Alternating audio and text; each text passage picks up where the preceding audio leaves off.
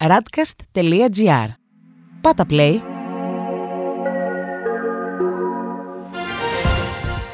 World Desk Ο γύρος του κόσμου μέσα από τα πρωτοσέλιδα ευρωπαϊκών και αμερικανικών εφημερίδων για την 23η Ιουλίου 2021. Έναρξη των Ολυμπιακών Αγώνων υπό τη σκιά της πανδημίας. Βράζει από θυμό το προσωπικό του NHS στη Βρετανία. Στη Γαλλία, η Λεφιγκαρό γράφει οι Ολυμπιακοί Αγώνες του Τόκιο υπό υψηλή υγειονομική παρακολούθηση. Οι Ολυμπιακοί ξεκινούν αυτή την Παρασκευή με την τελετή έναρξης να έχει σημαδευτεί από την απουσία του κοινού και από ένα αυστηρό υγειονομικό πρωτόκολλο. Στη Λιμπερασιόν διαβάζουμε: Ο κορονοϊός είναι ο άρχοντας των Ολυμπιακών κύκλων. Αυστηροί υγειονομικοί περιορισμοί, κρούσματα σε αθλητές, αποχωρήσεις και παρετήσεις. Με έναν χρόνο καθυστέρηση, οι Ολυμπιακοί Αγώνες ξεκινούν αυτή την Παρασκευή στο Τόκιο μέσα σε ένα πλαίσιο που κυριαρχεί η πανδημία και η Ουμανιτέ για το ίδιο θέμα γράφει Οι Ολυμπιακοί Αγώνες και κλεισμένων των θυρών. Η Διεθνής Ολυμπιακή Επιτροπή ανέλαβε να οργανώσει τους αγώνες παρά την πανδημία, στέροντα από την αθλητική γιορτή την λαϊκή της ουσία. Τέλος, η Λεμόν γράφει Υγειονομικό διαβατήριο, η αναποδιά στο πρόγραμμα του Μακρόν. Η συζήτηση αυτή την Παρασκευή στο Κοινοβούλιο για το νομοσχέδιο για την υγεία θα καθυστερήσει για να μελετηθούν οι τροπολογίες του. Στη Βρετανία, το προσωπικό του NHS εξοργίζεται με την συμπεριφορά της κυβέρνησης. Ο Guardian γράφει σχετικά. Ο θυμός μεγαλώνει, καθώς η κυβέρνηση λέει ότι το NHS πρέπει να βρει 500 εκατομμύρια λίρες για την αύξηση των μισθών. Σε μια κίνηση χωρίς προηγούμενο, η κυβέρνηση αναγκάζει το σύστημα υγείας της χώρας να καλύψει μέρος της αύξησης 3% στους μισθούς του προσωπικού από ίδια κεφάλαια. Οι διοικητές των νοσοκομείων εκφράζουν φόβους ότι αυτό θα οδηγήσει σε μείωση της ποιότητας φροντίδας των ασθενών.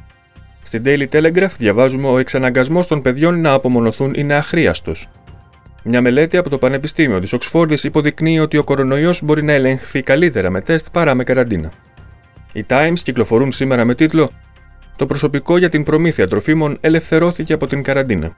Οι ελλείψεις στα ράφια των σούπερ μάρκετ αναγκάζουν την κυβέρνηση να μεγαλώσει τη λίστα των εξαιρέσεων από την καραντίνα.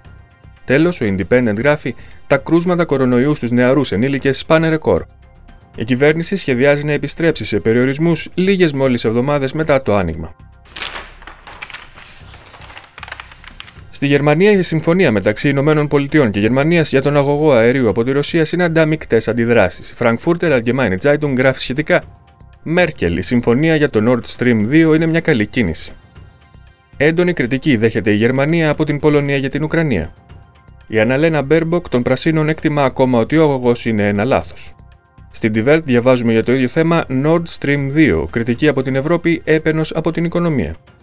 Ο Αμερικανο-Γερμανικός συμβιβασμός για τον αγωγό εξόργησε την Πολωνία για την Ουκρανία.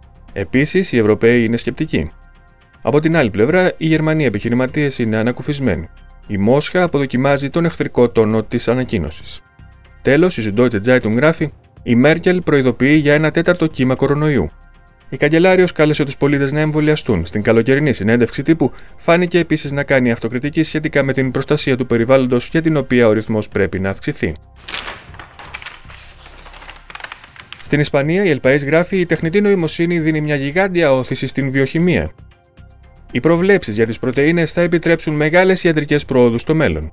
Και η Ελμούντο γράφει: Η δικαστή τη υπόθεση Plus Ultra θέτει υπό το μικροσκόπιο τις κρατικές διασώσεις εταιριών.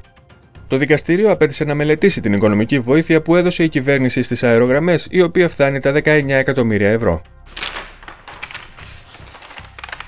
Στην Ιταλία, το πράσινο διαβατήριο μπαίνει στη ζωή των πολιτών σε δύο εβδομάδες. Στην Κορία Ρεντελασέρα διαβάζουμε σχετικά: Το πράσινο διαβατήριο θα είναι υποχρεωτικό για όλους από 12 ετών και πάνω.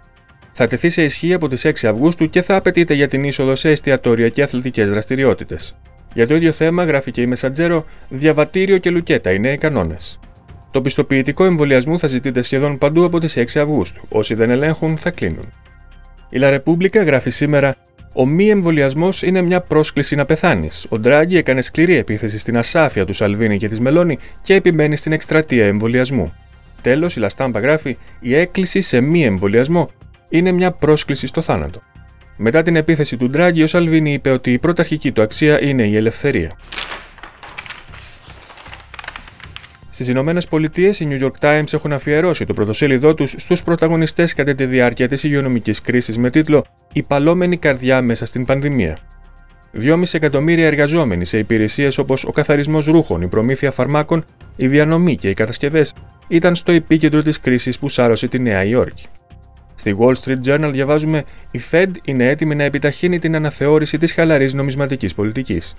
Καθώς η οικονομία ανακάμπτει, το ερώτημα αιωρείται για το πότε και πώς θα μειωθούν οι αγορές χρεογράφων. Η Washington Post κυκλοφορεί με τίτλο Στην Κούβα μια προειδοποίηση για όσους αντιστέκονται στην αλλαγή.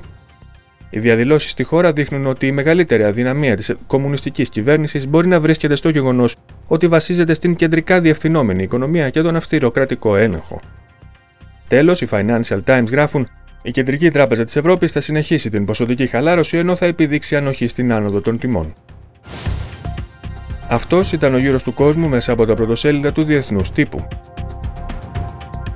Η επισκόπηση αυτή είναι μια παραγωγή της Radcast. Στην εκφώνηση και επιμέλεια ο Παναγιώτης Τουρκοχωρήτης, στον ήχο Διονύσης Αντίπας.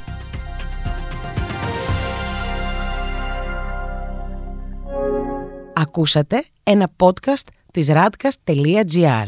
Ακολουθήστε μας σε όλες τις πλατφόρμες podcast και στο radcast.gr.